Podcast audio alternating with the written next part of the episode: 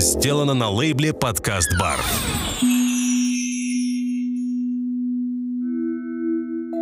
Это подкаст «Полоска света под дверью». Меня зовут Юрий Эльма, и мы ведем диалоги об образовании. Тема сегодняшнего выпуска звучит, осторожно так скажу, странно. Кто и как учит детей лжи. И к сегодняшнему выпуску я даже нашел эпиграф, который мне понравился. «Меньше будешь спрашивать, меньше вранья услышишь». Это фраза одного из героев Джоан Роулинг из серии книг про Гарри Поттера. И один из героев произносит такую фразу. Но начну я сегодняшний разговор с истории, истории личной, частной, в свое время меня достаточно поразившей. Представим вечер, петербургская кухня. На кухне пьют чай три человека. Мой приятель, юрист, его гость из Германии, много лет проживший в России, практически без акцента, говорящий на русском, и я. В кухню входит дочка моего приятеля. Девочка 6 лет. Ходит в детский сад. И рассказывает историю про то, что все в группе перестали общаться с мальчиком Алешей. Почему перестали общаться? Дочка отвечает, а он ябеда. А что случилось? А мы сломали в ванной комнате кран в садике и залили весь пол. А он наябедничал воспитательнице, и мы теперь с ним не дружим. В этот момент оживляется немецкий гость. «Катя, а вы поступили плохо, на твой взгляд?» Катя говорит, да. «А воспитательница у вас хорошая?» «Да, она нам нравится, с ней интересно, мы ее очень любим». И Алеша рассказал это воспитательнице, потому что она взрослый человек, а она ведь спрашивала, кто это сделал. Да. Кать, так что в этом плохого, что Алеша после вашего поступка рассказал хорошей воспитательнице о вашем плохом поступке? Так он же я беда, отвечает Катя. На этот диалог очень бурно отреагировал папа, молча улыбнувшись, мол, знай наших русских. В ответ на него наделался немец. А ты вообще с чем соглашаешься? Откуда девочка в 6 лет знает, что ябедничает плохо? Воспитательница она здесь кто? Она власть. Она отвечает за порядок. Почему к ее помощи нельзя прибегнуть, а надо покрывать преступников? В кавычках. Пусть даже и своих. Потом эти дети вырастут, будут обманывать в школе учителей, родителей, не доверять милиции, уходить от налогов, воровать на работе. Все как у вас, русских.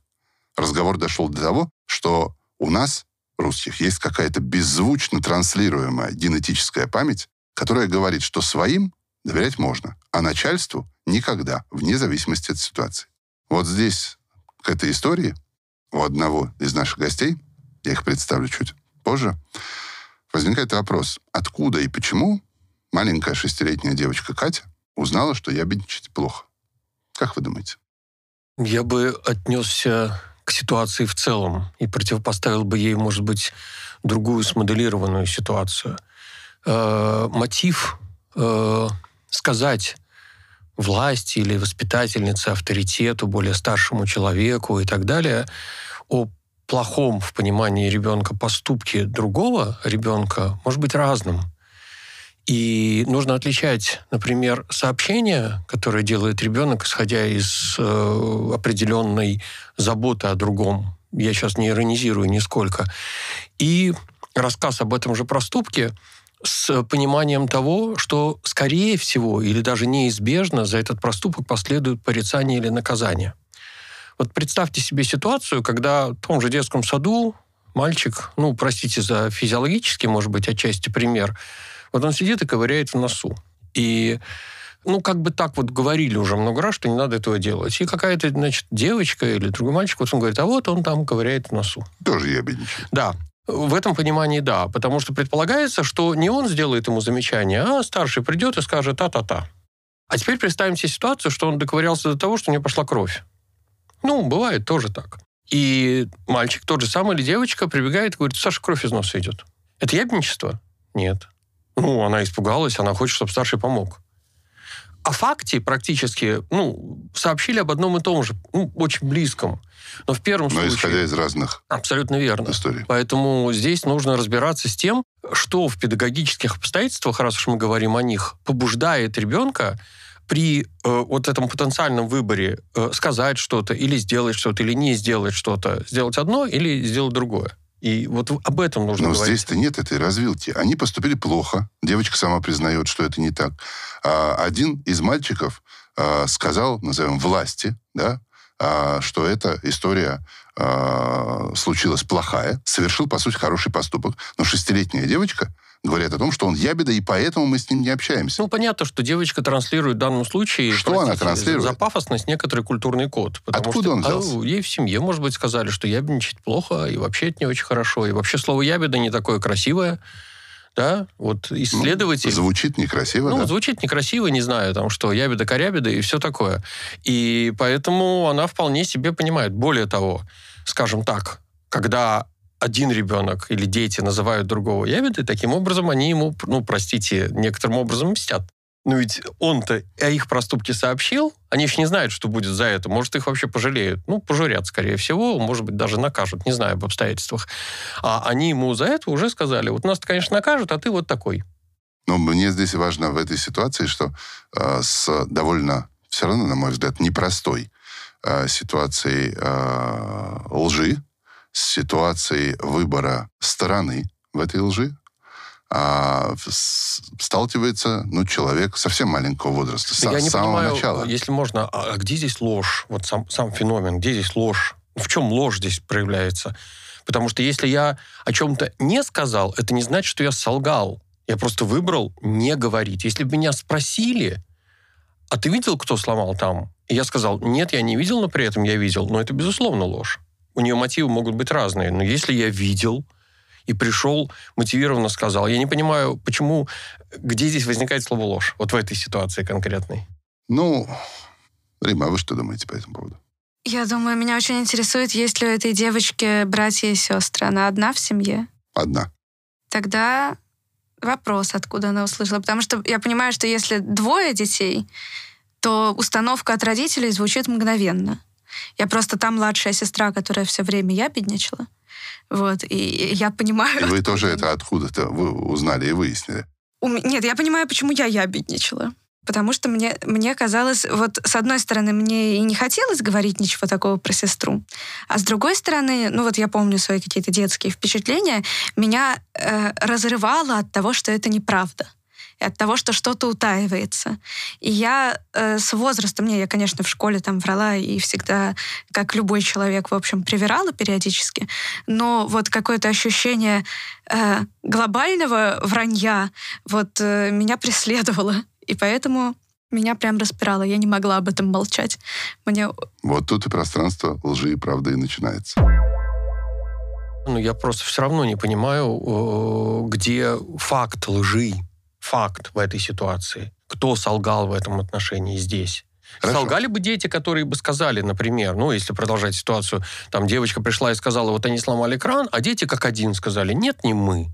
Я думаю, это не ложь, это скорее такое неучастие. Да. То есть, если, например, э, я вижу, как в классе кто-нибудь, э, я ребенок, я вижу, как в классе кто-нибудь ворует, или я вижу, как кто-нибудь травит моего одноклассника, и я никому об этом не сказал, я вот в этот момент кто? Я немножко... Да, я, я, не я бы, вру, я бы не я смешивал, немного я бы не смешивал, да, эти две позиции, потому что это про какую-то активную позицию, там, про социальный интеллект и так далее, и так далее. Просто если мы все-таки говорим о неправде, о там подменах, о- об имитации, тогда это не совсем вот здесь. Я эту историю, э, скажем так, привел, может быть, она действительно не напрямую касается э, правды или лжи, но в том, что э, в сложной с самых ранних лет ситуации такого сильно неоднозначного, даже с позиции очень разных взрослых, выбора между все-таки правдой и ложью ребенок оказывается. Конечно, как и любой человек всегда. Давайте представим наших гостей. А можно мы по именам будем так, короче? Ну, лучше, по- чем Да, по фамилиям конечно. точно. А, нет. а, и- Тяжелый у- у- школьный опыт. Да, упраздним в нашем разговоре отчество. А Леонид Илюшин, а, доктор педагогических наук, профессор Высшей школы экономики и Санкт-Петербургского государственного университета, организатор и участник программы «Литературное творчество» образовательного центра «Сириус» и ведущий эксперт проекта «Школьная лига Роснана». И Римма Рапопорт, учитель русского языка и литературы, член Союза писателей, преподаватель СПБГУ и, что важно, в данном случае мама. В контексте нашего разговора очень важно. Леонид да, но у нас, Сергеевич у тоже нас папа. закралась, закралась ложь. Я, конечно, не преподаватель с ПБГУ. Ну, давайте. Я его п- пару раз окончила, но э, ничего там не преподаю. Хорошо, значит... Всё э, впереди. Может быть, все впереди. Или а может ложь? быть, я... э, Нет, это не ложь. Это просто, может быть, у меня непроверенная информация. Между этим есть какой-то интервал. И мы сегодня действительно попробуем поговорить о том, что насколько правдивая или лживая есть среда, есть институты, в которых ребенок растет, и самое главное, о реакции разных людей, типов людей, групп людей на это лживое происходящее. Нам кажется, ну, естественно, всегда кажется, что мы же всем детям желаем добра, а особенно детство должно быть хорошее, золотое, розовое. Мы так хотим. Сейчас поймем, во что это превращается. А, это такая установка.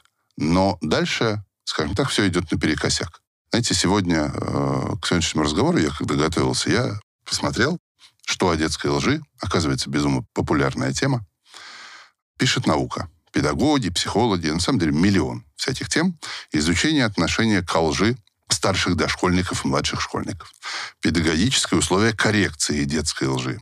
Особенности отношения к лжи современных школьников. Образ лживого студента. То есть это такой нормальный объект научного исследования.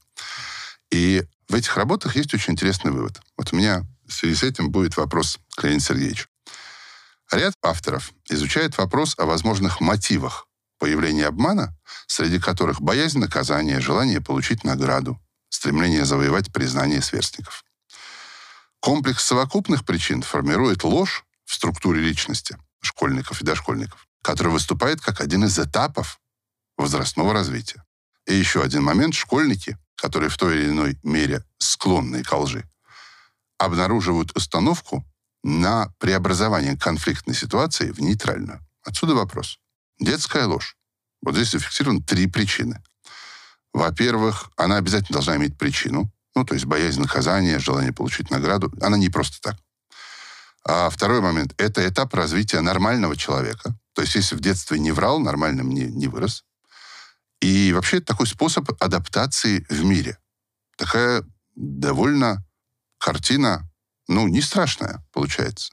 Леонид, так получается? И она никогда не казалась страшной. Само слово «ложь» такое хлесткое, и врешь, врун, ложь, кажется, что это уже прям Но припечатывает. она социально порицаема. Да, совершенно верно. Но если все-таки э, разбираться, вот, что называется, с холодным умом, то вообще механизм э, интеллектуальный, там, механизм, психологический механизм обмана лжи, это эволюционный механизм. Он дан человеку. У него так мозг устроен. Ну, например, мы можем фантазировать, мы можем о некоторых фантазиях рассказывать, мы обладаем языком, способны коммуницировать, и мы сами решаем, что сказать, чего не сказать. Я так немножко упрощаю, но, но в целом это так. И это не зря дано личности человека. Я бы не сводил эту линию к тому, что в детстве как бы нужно пройти опыт там лжи, и тогда взрослым ты не будешь врать. Но это неверно, Э, потому что человек э, принимает решение о том, что говорить, не говорить, фантазировать, не фантазировать, обманывать, не обманывать на протяжении абсолютно всей жизни.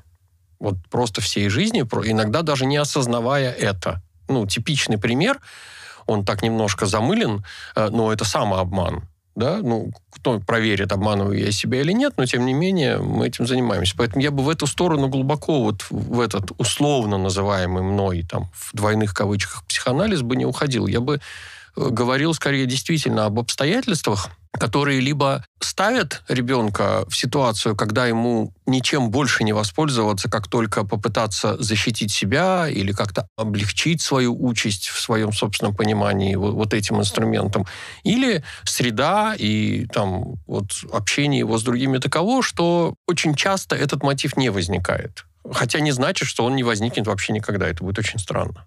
Смотрите, то есть у нас есть такое противоречие. С одной стороны, это эво- эволюционный механизм. С другой стороны, что в детском возрасте, что в, возрасте взрослом и коммуникации, это история все-таки общественно порицаемая. Но при этом есть куча, это же лю- излюбленный такой голливудский, не только, наверное, киносюжет, когда все начинают говорить правду вдруг, Да-да-да. и выясняется, что приводит к это катастрофе. катастрофа. Да. То есть э, какие-то социальные условности, да, ложь — это еще социальная условность. Ежедневная, без которой мы, наверное, бы не выжили. Потому что вот как вы сказали, да, что хотят, дети хотят убежать от конфликта, а кто учит детей нормально конфликтовать? Мгм. Кажется мне, что это вообще начинается с признания в детстве эмоций ребенка. И если твои эмоции признают, ты, наверное, можешь вступить в конфликт и можешь себя защищать.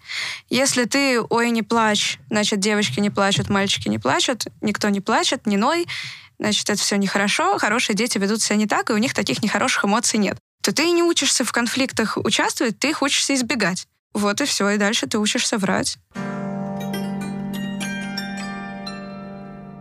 Римма, ну смотрите, все же начинается, в общем, с детского сада. А вот пример маленький, да, детское творчество. А у вас дети ходили в детский сад? У меня целый ребенок ходит в Цел- детский цел- сад. целый ребенок. Ага. У меня ходили, А, ну, не полностью весь, как бы, срок там пробовали. но- отбыл, да. Нет, Ну вот ходили, давайте ходили. представим, да, а, каждый день вводим, они чем-то там занимаются, но иногда приходят родители, там какое-нибудь 8 марта, а, какой-нибудь Новый год, м, дети какие-то стихи читают, и дети, наверное, что-то делают. И появляется такая история выставки детских поделок. Если ребенок это сделал сам, кривое, косое, и выставил в общую выставку, то его продукт, назовем так, всегда проиграет тем продуктам, которые были сделаны при помощи родителей. И начинается соревнование а, уже родителей. Вы были в такой ситуации? Нет. Мы вот выбрали э, садик э, маленький, который так не делает. То есть у нас дети, честно, все рисуют свое корявое, И кривое, придется. косое. Да. Но, правда, нету особо никаких и выставок нету. Но ребенок, да, приносит, очень это- доволен, что сделал. Мне кажется, тут... э, Но эта ситуация вам понятна.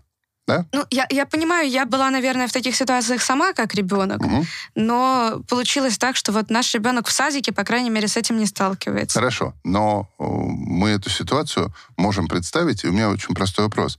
А ребенку, когда там 3-4 года, вот родители э, из каких-то конкурентных соображений, хотя что конкурировать между тем, тем, зачем, уже сразу вписываются в эту гонку неправды. Правильно? Э, опять-таки, неправда возникает тогда, когда э, однозначно защищается, допустим, факт, что я, я говорю сейчас от лица ребенка, или там мой ребенок, это сделал сам. Вот он такой абсолютно мастеровитый, талантливый и вообще звезда, звезда, звезда по отношению ну, в отношении, если сравнивать его со всеми, вот он такой. И я на этом настаиваю, и как бы вот ничего не говорю. Тогда, ну, это такая, очевидно, неправда, и, скорее всего, это проблема действительно притязания родителей каких-то. Я вот, э, спасибо, Рима, за этот пример с садиком, ты его не называешь конкретный, но я понимаю, что, скорее всего, там как-то родителям в том числе объяснили правила игры, если угодно. И сказали, ну, может быть, сказали не то, что лекцию вам прочитали, но как-то объяснили, что вот у нас не будет вот этих соревнований. Мы- мы- Показушных. ну да, мы, мы будем делать все, но я, я, может быть, договариваю что-то за ваших прекрасных взрослых, которые в этом садике, но я вполне допускаю ситуацию, когда взрослые педагоги говорят родителям, вот задача наша сейчас, да, детям возможность, свободу и так далее. Поэтому если ребенок дома что-то делает, Разумеется, мы все им помогаем, в том числе тем, что помогаем ему, допустим, как-то организовать его пространство. Ну, хочешь, что из пластилина, нет пластилина. Но не делать за него. Мы пошли... пласти- Ну, за него это тоже уже такая история. Ну, что значит за него? Ты ложись спать, я сделаю, тебе потом отдам. Ну, это как бы крайний случай. Мне кажется, он, извините, почти клинический.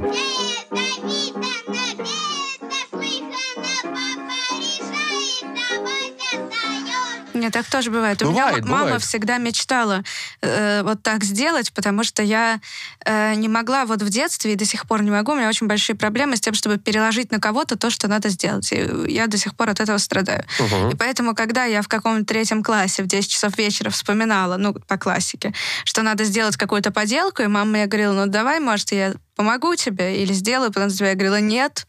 А, и делала до 12 Да, эту ну, поделку очень сама. Есть ребенок. прекрасный выход. Он, может быть, я один раз его видел даже, ну, я, мне довелось работать в Великобритании некоторое время. Я в нескольких школах там работал, и был и в детских садах, то, что называется там nursery school или вот что-то такое, совсем начальная школа. Я однажды видел выставку такую, ну, не выставку, ну, скорее такой вот показ, это не, не было соревнованием, где работы были подписаны вообще от семьи. Ну, то есть там вот, вот ребенок и там его И это усл- мама. условия определенные Ну, выполнения. условия, возможность такая. Я приведу пример простой. Вот ребенок что-то сделал, и это что-то включает в себя, например, подпись какую-то. Ну, нужно что-то там такое написать. Может быть, название дать этому. Ну, не умеет он пока писать грамотно и вообще, может быть, не очень хорошо умеет писать. Можно, конечно, сказать, вот, чтобы он там что-то написал. Все равно воспитательница опытная разберется, что в этих трех буквах заключено там пять, и, и поймет, что это, или в пяти, там, восемь. А можно сказать ему, давай, вот я сейчас тебе напишу, а ты вот так же напиши. Давай я тебе помогу даже сейчас. Ну, просто потому, что если уж мы что-то пишем, то понятно, что это он не сам написал. Вот в чистом виде, вот что он написал, то я вам показываю.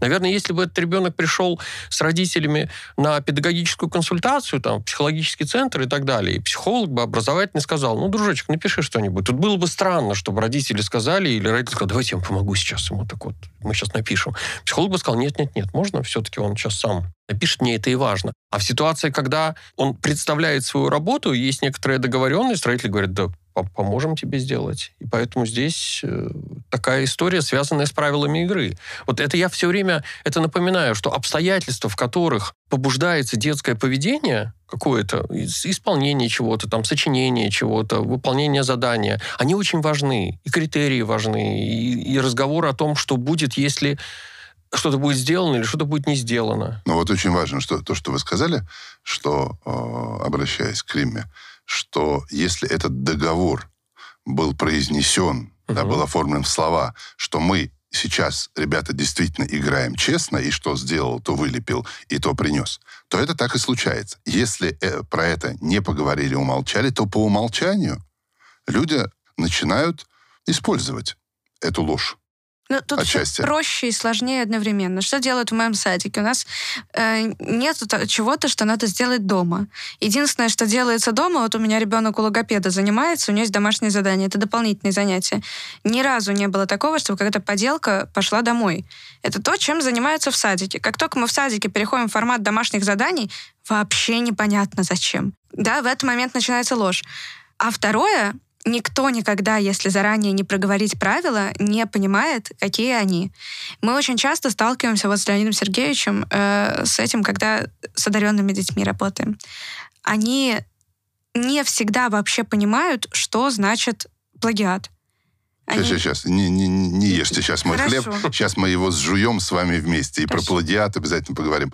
А, просто тут важная, мне кажется, мысль, что естественное поведение, оно будет во многом сопряжено с ложью, а о правде часто надо договариваться. На первый взгляд это звучит странно, но давайте все-таки пойдем нам, наверное, всем, а, в более комфортную среду в школу. Да? Вот лично я про начальное образование э, понимаю не очень много. А, э, со школы уже, наверное, будет понятнее. Хотя давайте запутаемся. Есть прям термин «академическая непорядочность». Он и на русском есть. Недобросовестное поведение иногда Да, да, да. Это такая тема, которая э, на Западе, ей уже много десятилетий, да, а у нас она тоже э, часто существовала вне рамок какого-то договора, и, ну, это фантазия, а это шалость, но так никогда э, до последнего времени, во всяком случае, случае, до последних десятилетий не обозначалось. И составные части, мы сейчас про школу все-таки поговорим, академической непорядочности — это плагиат, а сфабрикованность, ну, имеется в виду фальсификация данных и информация на какие-то несуществующие ссылки.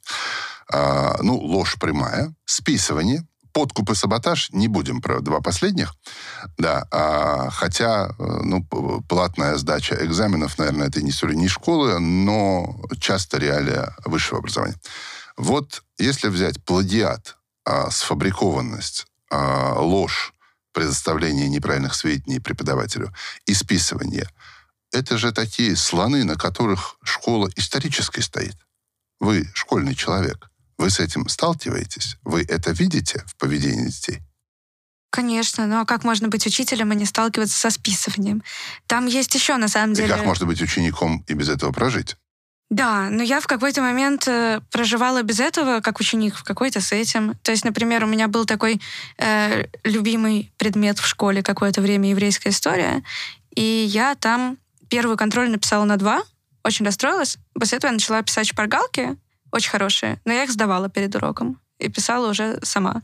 Хорошо. Вот, это другая в этом история. случае да, но после да. этого я подсказывала всему классу, что надо писать, что тоже Что тоже не очень нормативное ложью, да, и поведение. нехорошо. Да. Но у нас еще, э, мне кажется, вопрос не только в вертикальных отношениях, вопрос еще вот в отношениях между детьми, что там есть не только ябеда, а там есть еще, что ты гад, если не даешь списывать. Вот. То есть история про поделись у нас скорее, может быть, даже первичная проблема, что нет вот этой интеллектуальной ценности, интеллектуальной собственности.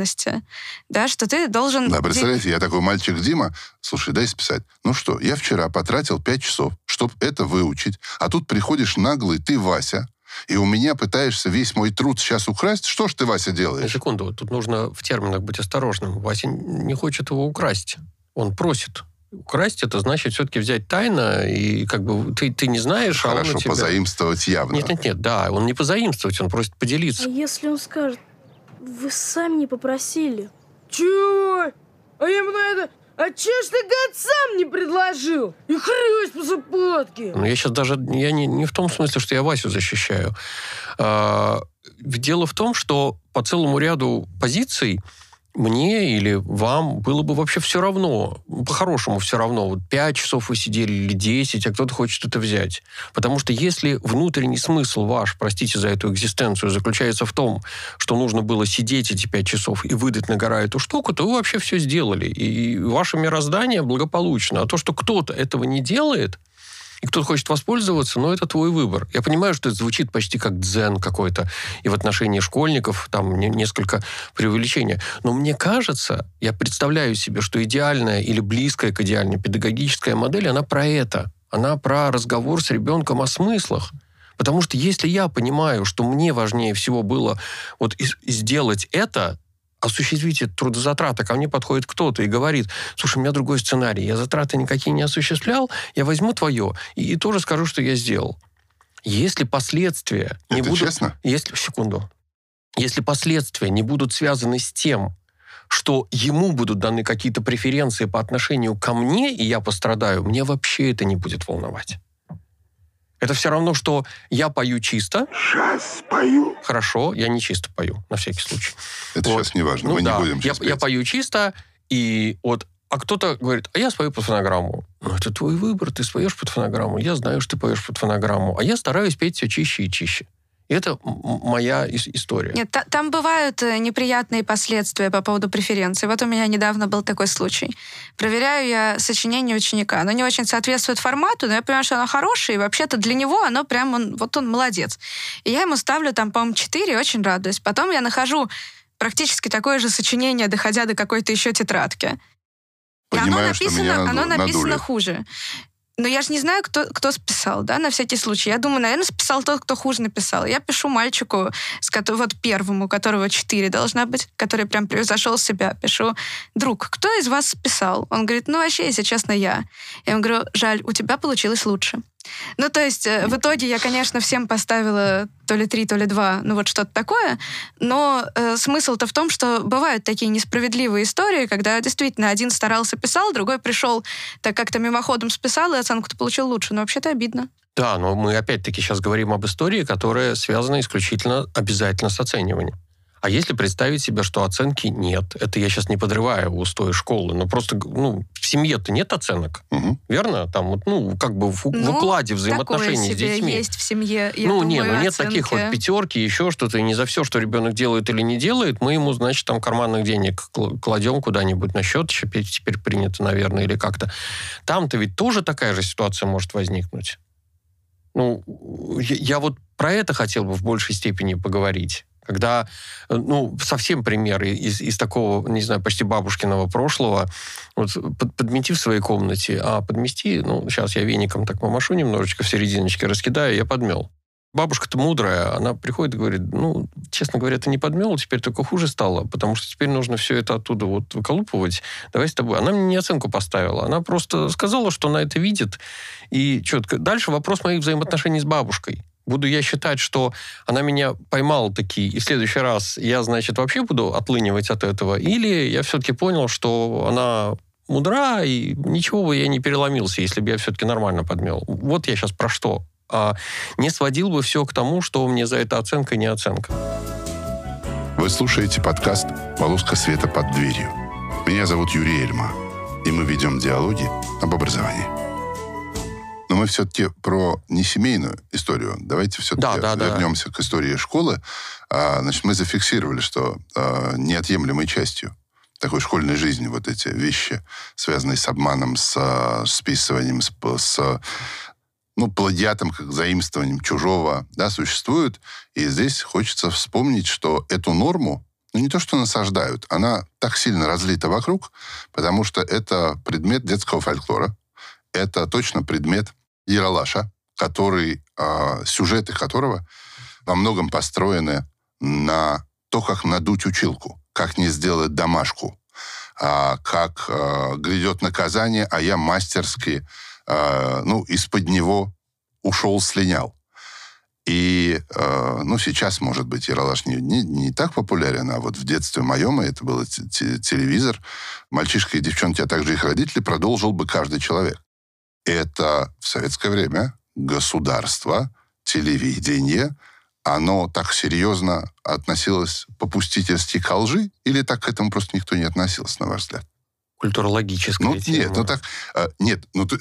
Ну, там же Секунду, это- секунду. Образование э, для хороших детей это про ценности, про воспитание. И тут оказывается некий такой канал трансляции э, примеров вранья и обмана, который вот на подкорку записывается. Об этом так никто никогда не задумывался? Или я не прав, задавая такой вопрос? Мне кажется, есть какой-то мир шалости, который есть всегда. Особенно у детей. На самом деле у взрослых тоже он просто принимает Так. разные формы. Не всегда это яролаж. Но вот как такое простра... разрешенное пространство шалости. Мгм. И в целом смеются над тем, что вызывает какое-то напряжение психологическое. Разумеется, взаимодействие с учительницей, которая поставит тебе два за то, что ты списал, это определенное напряжение. И просто, видимо, дали возможность такой разрядки. Ну да, я вспомнил сразу сейчас два сюжета, которые вот не так напрямую яралашевских сюжета. Э, вот прям вот я обманываю, и я такой герой. Я сейчас от лица потенциального этого ребенка говорю. Один сюжет был с тем, как ребенок уже, по-моему, восьмиклассник, наверное, потому что, а может быть, помладше, ну, как-то он был увлечен химией, он пытался вывести оценку в дневнике. Ситнов, у тебя есть редкая возможность исправить свои двойки.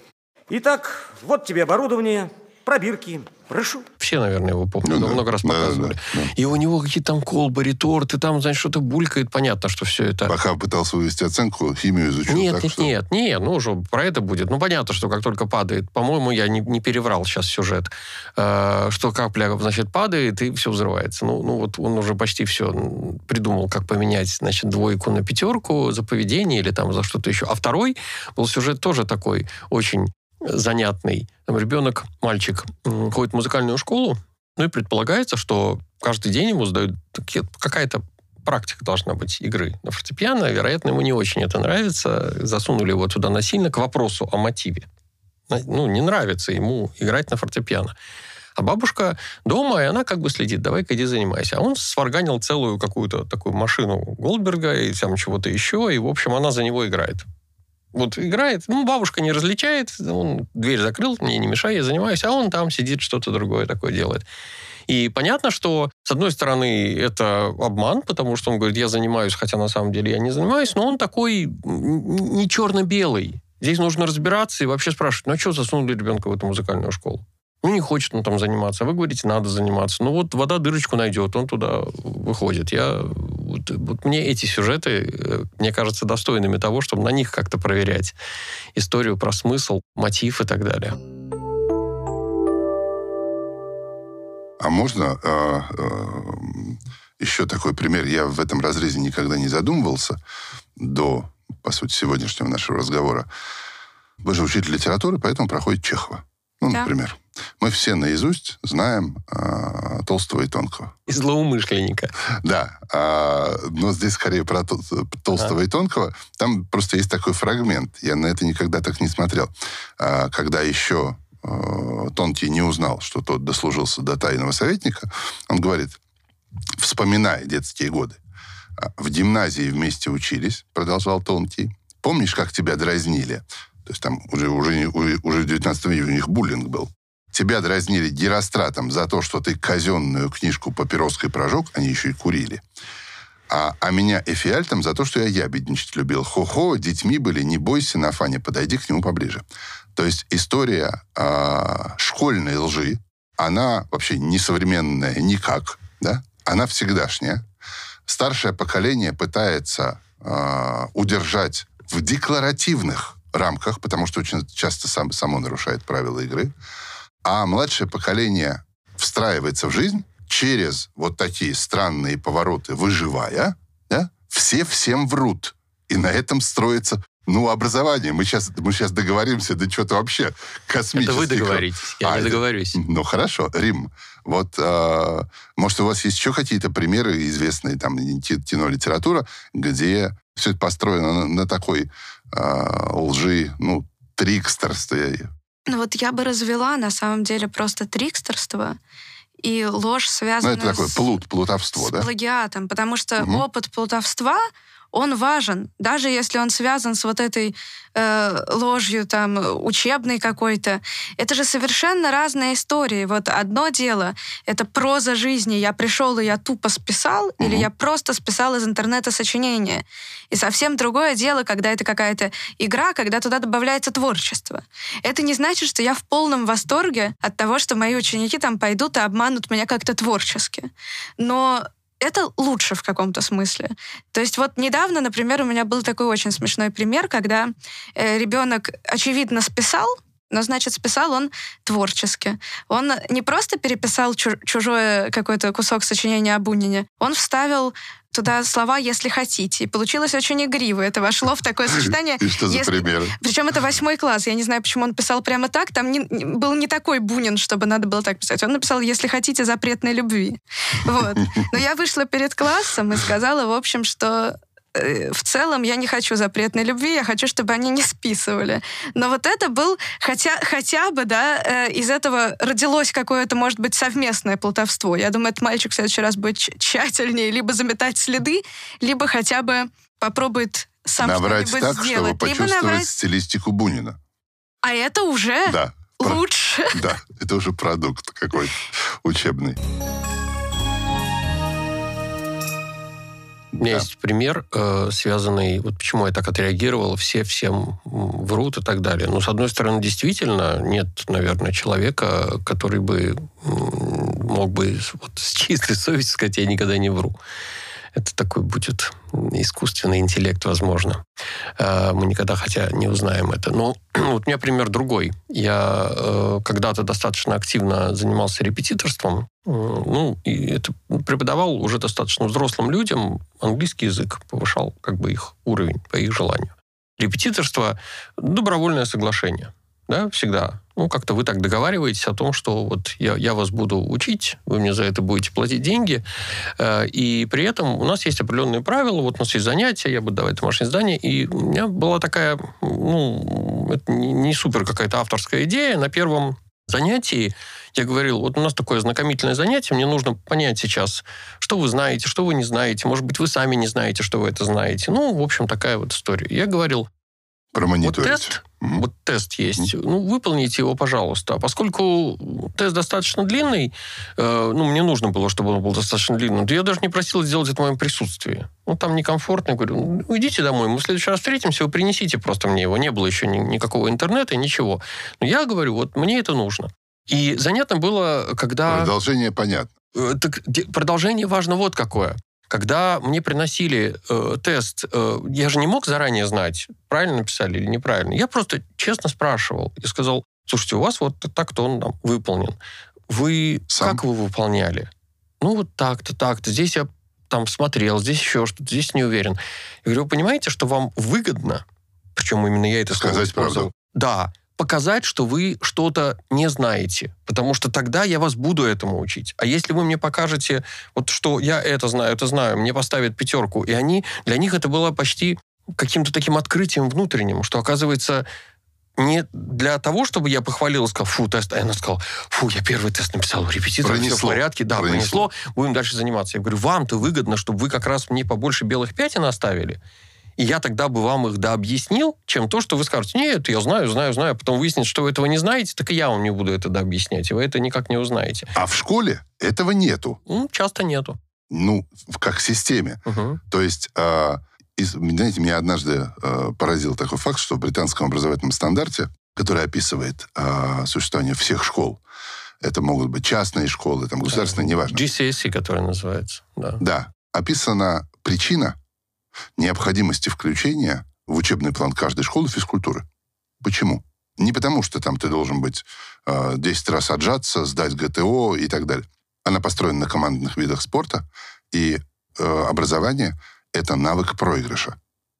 Идеологическое. Нет, можно там и отжиматься, и подтягиваться, но вот э, очень важная установка — мы не рассматриваем школу как территорию ошибок. За ошибку нас журят. За Ну да, ошибку меня мы поймали, оказываемся... Поймали. Вот.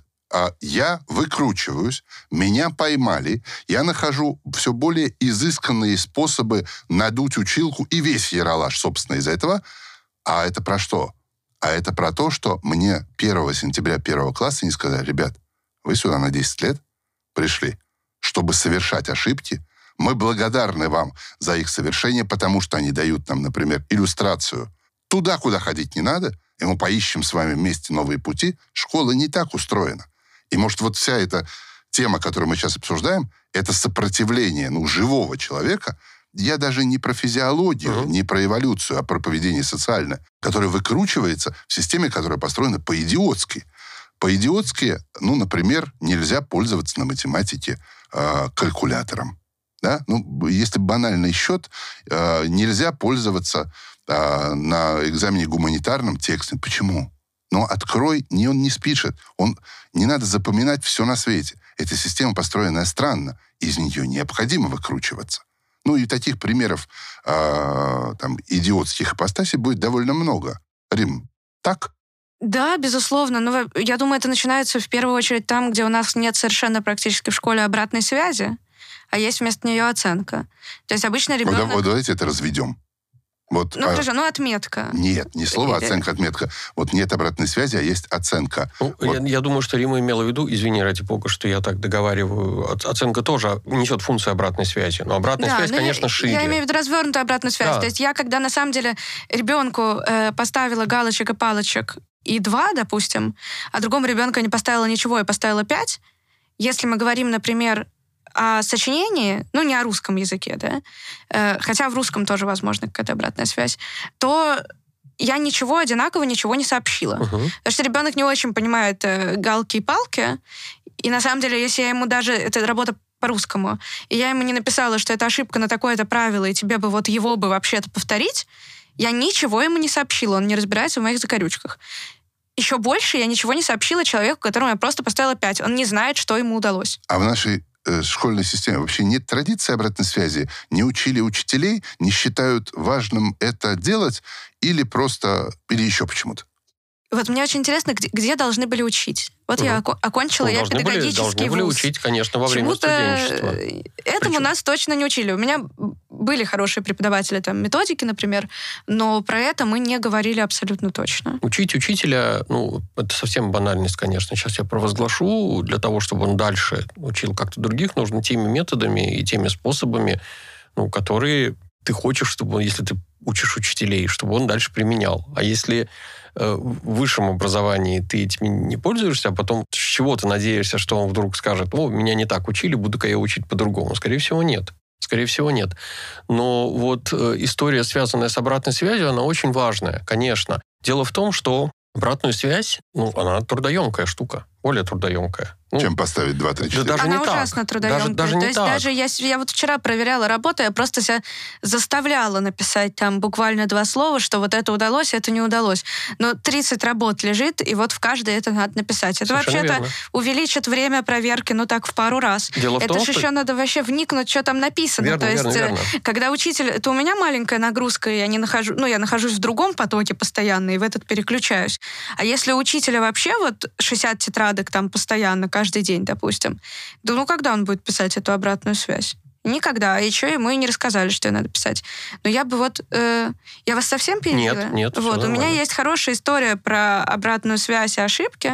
У меня вот была такая ученица, с которой у нас завязалась э, переписка в ее тетради, можно сказать. Она очень такая интровертная девочка, с, с ней, то есть вот устно особо не пообщаешься. Это тяжело выйти на диалог, но мы общались в ее тетрадке. Я думаю, что она, в общем, человек, бо- боящийся, наверное, ошибок, но в какой-то момент она просто мне могла... Вот я ей писала, что я думаю о ее работе, она мне писала что-нибудь такое, э, что вот это ужасная работа, но извините, вот я ее все равно написала. А в какие-то моменты она могла написать карандашиком, я ничего сегодня вот не смогла придумать извините. И я могла не поставить ей два, в общем-то, потому что а, она как бы получила свое право на ошибку, она его поняла, она это прописала. И мы дальше работаем, ну, работа не в том же, чтобы два поставить. Вот.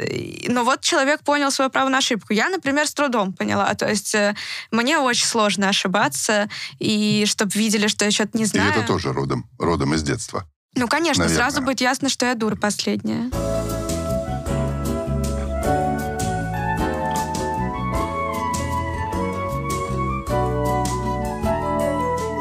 Вот смотрите, вот про право на ошибку и ложь как форма этого преодоления. Ну, всем помните, э, фильм был э, «Стена Пинк Флойда», Мгм. да, где прямо такой эскалатор, по которому едут дети, там, ну, обезличенные такие дети. И это такой школа-завод. Потом, по-моему, чуть ли не из этого фильма вот эта метафора пошла школа, конвейер, школа-завод. Ну, у Кена Робинсона, да. А, да, но Пинк Флойд это конец 70-х годов. Да-да-да. да. Значит, мы действительно, мало того, что едем по этому конвейеру, очень страшно слезть, сойти с этого конвейера, потому что все поехали дальше. Вот буквально недавно мы тут разговаривали с Олегом Ермолаевичем Лебедевым, который приводил пример про то, как он, приехав в финскую школу, обнаружил некое событие, которое он не понял, что это, и переспросив, выяснилось, что на дворе там осень, октябрь-ноябрь, и только сейчас диплом и шапочку академическую, эту квадратную шапочку, дают какому-то мальчику. Извините, все сдали вообще-то весной. И это отправленный двоечник на три пересдачи, а объект страшнейшего порицания со, со, сторон, со всех сторон. С учительской, с родительской. Здесь весь коллектив ему аплодировал, потому что, молодец, ты дошел тоже. Ты не догнал нас, а ты просто это сделал в свое время, и мы за тебя радуемся. Это другая, наверное, просто субкультура. Э, у нас остаться на второй год, ну, позор семье, получить неуд по предмету, позор семье, вся система тебя обратно ставит на конвейер, чтобы ты дальше со всеми вместе поехал. Что делать? Врать. Ну, э, я бы все-таки несколько, наверное, чуть-чуть сместил бы снова разговор, иначе мы сейчас уйдем в очень такую, не знаю, интересную и важную тему вообще вот смысла образования и всего остального. не про смысл, мы про причины лжи говорим. Да, но это, это они не, не так однозначны. Вот про то, что эскалатор, я сейчас не цепляюсь к словам, и кто-то с него сойдет, я привык э, если тем более у нас аудитория во многом родители, которые имеют дело со следствиями действий или не действий школы. Они Да. же на своих детях это видят. Это их дети приходят домой, и на вопрос, как дела, говорят, все в порядке. А там не все в порядке. Мгм. Да? Ну, вот это пример совсем такой простой. Вопрос неправильный. сейчас, хорошо. Ну, хорошо, он может быть развернут. Что сегодня было самого интересного в школе, что тебя расстроило, и так далее, и так далее. Я сейчас его свел просто, конечно. Если это просто дежурное «привет-привет», не поворачивая головы, конечно, неправильно. Но я сейчас о другом. Если в этих взаимоотношениях между взрослым и ребенком есть у взрослого изначально, потому что он взрослый, стремление ну, добиться, вот предоставить эту осознанность, а ребенок в эту вот зону осознанности входит без боязни для себя, тогда все в порядке. Тогда он не придет домой, пряча, ну, сейчас уже не дневник, электронный дневник не спрячешь, но я не знаю, свою работу, не показывая ее, и, значит, вот в очередной раз говоря, что да нет, нет, все в порядке, сегодня никаких оценок не было. А он скажет, да была сегодня оценка плохая, мне не получилось.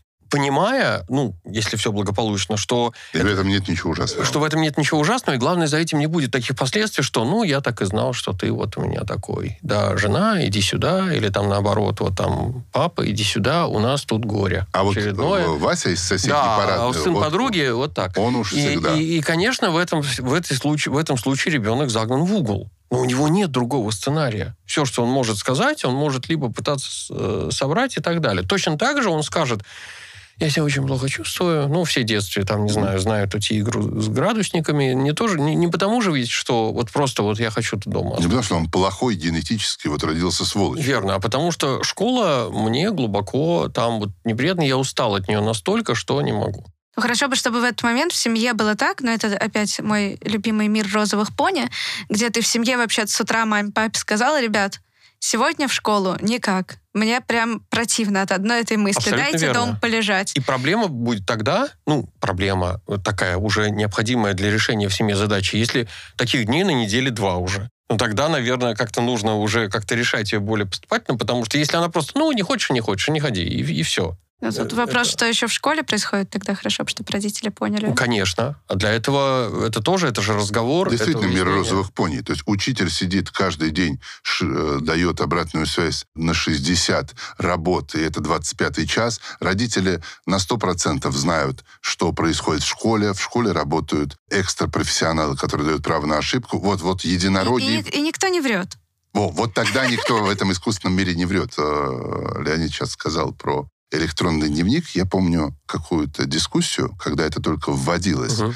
И это не вопрос был, на какой платформе, а там будет ли смс-оповещение, не техническая а, сторона дела. Возник вопрос этического характера вообще электронного дневника. Ты сейчас получил два, а бездушный робот-автомат нажимает э, кнопку, и в тот же самый момент это разработчиками подавалось Ну, как да-да-да. Твои вау, родители да? получают. Твои родители а, получают информацию. Между тем, тут этически сложный момент с бумажным дневником. Бумажный дневник сегодня можно показать, завтра не показать, а либо его смотрят, потому что он менее удобен, чем СМС, его смотрят там раз в неделю, и у меня есть люфт времени на то, чтобы я сложившейся ситуации, ну вот проспал, получил двойку, и топор уже ударил по шее в виде смс -ки. А так у меня 2-3 дня есть на то, чтобы этой ситуацией поуправлять.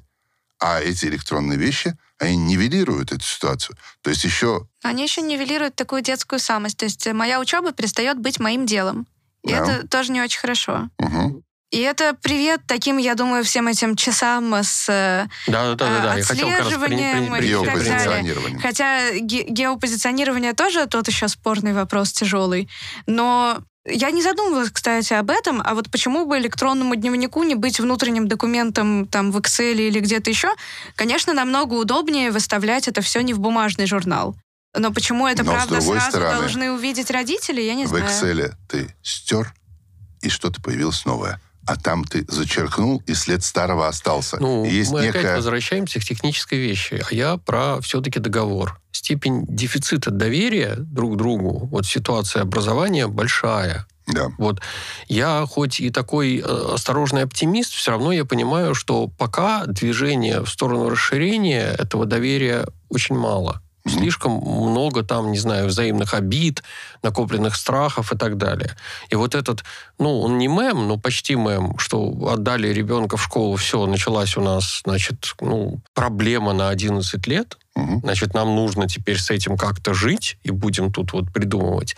Это, конечно, нехорошо, потому что изначально получается, что образование трудное дело, долгое дело, длинное, противоречивое дело воспринимается исключительно как то, что принесло в нашу семью проблему. Вот когда я утрирую, опять-таки позволю себе это сделать, э, я говорю о благополучной семье. Вот когда ребенок у нас родился, мы счастливы, наконец-то. Ну, не знаю, вот, вот Бог дал, что называется, и мы постарались. А вот когда он в школу, это все. Вот теперь у нас начались проблемы, дорос он. Вот.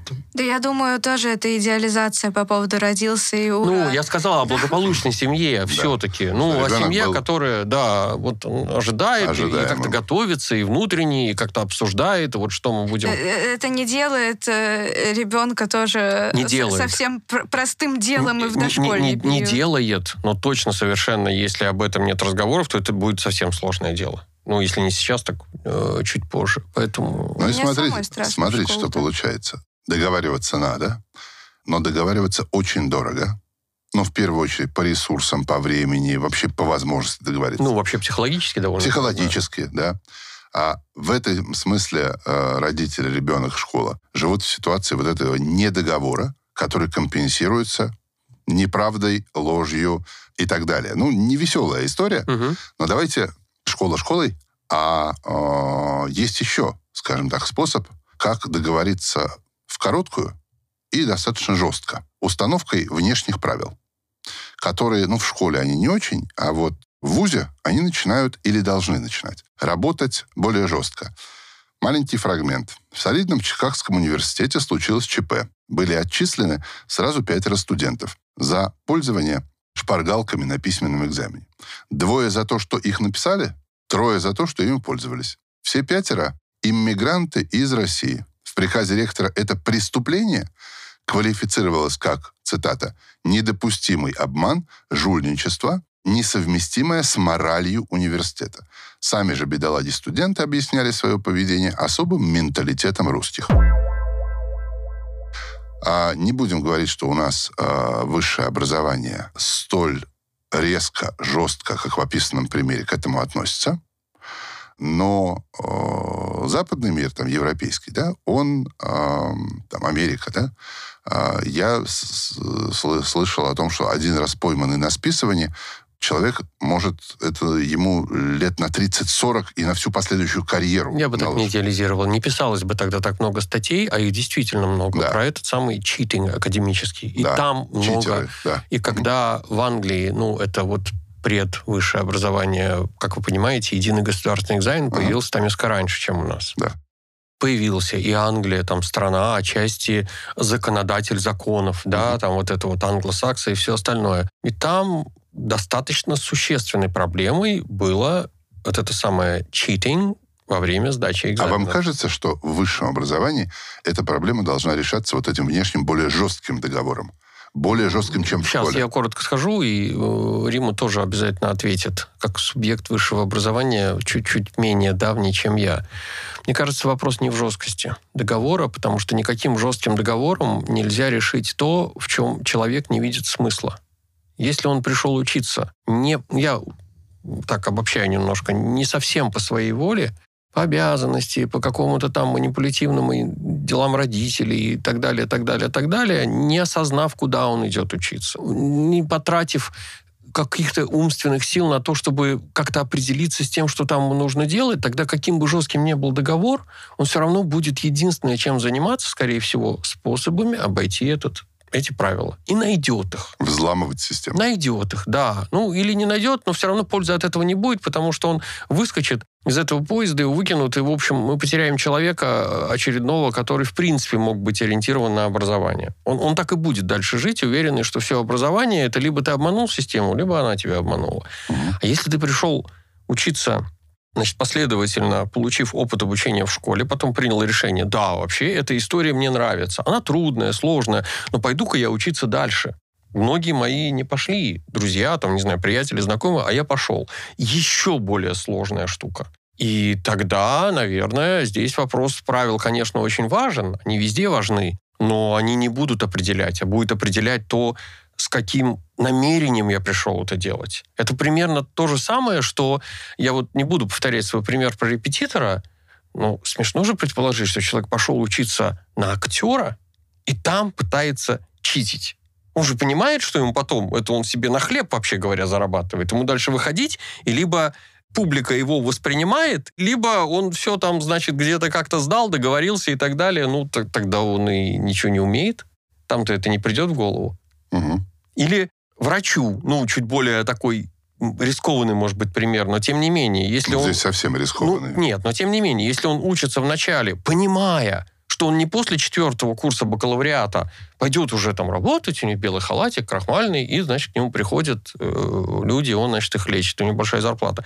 А что ему нужно будет потом еще, еще ординатуру, и потом еще где-то поработать скорее всего, там в, на какой-то очень маленькой должности. И только потом, если он очень хочет, он туда, значит, попадет, ну, тогда он и будет учиться. Хотя ему не будет легче. Все равно ему нужно будет сдавать всю эту анатомию и так далее, и так далее. Он будет там где-то что-то проклинать еще, но он будет прекрасно понимать, что, вообще говоря, так устроена его профессия. То есть это не вуз или школа, а, в общем, настрой человека. Да, Просто, да, ну, мы предполагаем, да. что в вузе этот человек уже более осознанный, предполагаем. Ну, Поэтому, наверное, да, эти, мотив эти рамки установка. жесткие такие и существуют. Да. Что думаете, Рима? Я про, думаю, вот я была про обман осознанным студентом. Ну, в смысле, что я пошла учиться в место, в которое я хотела. Я хотела быть учительницей. Я пошла учиться на учительницу русского языка и литературы. И стала ею. И читерством я занималась вообще, честно говоря, только так. Но есть... При этом. При этом, Почему? безусловно. Э, По многим причинам. Ну вот если, например, предмет очень неинтересный, преподаватель невнятный, и я понимаю, что я просто Вы меня от- обманываете? отсидеть. Что ж мне вас не Мгм. обмануть? Вот, э, я, безусловно, на первом курсе сдала э, просто чу- чужой реферат по истории, по-моему. Ну, я думаю, таких примеров есть у каждого человека. Конечно, вот. И на экзаменах со шпаргалок списывала. И у меня есть ощущение, что я к экзаменам больше... э, вот у меня было такое любимое чувство, и, кстати, поэтому я иногда делаю такие контрольные, на которых прям можно всем пользоваться, что э, иногда ты на экзамене выучиваешь больше, чем учила вообще до этого. Понимаешь, по крайней мере, Да. точно больше, да. В- Вдруг вот оно э, происходит, и в том числе благодаря вот этому читерству и шпаргалкам. Но есть вещи, которые недопустимы для меня были. То есть э, курсовую работу сдать, чтобы там хоть что-то было списано, я не могла точно.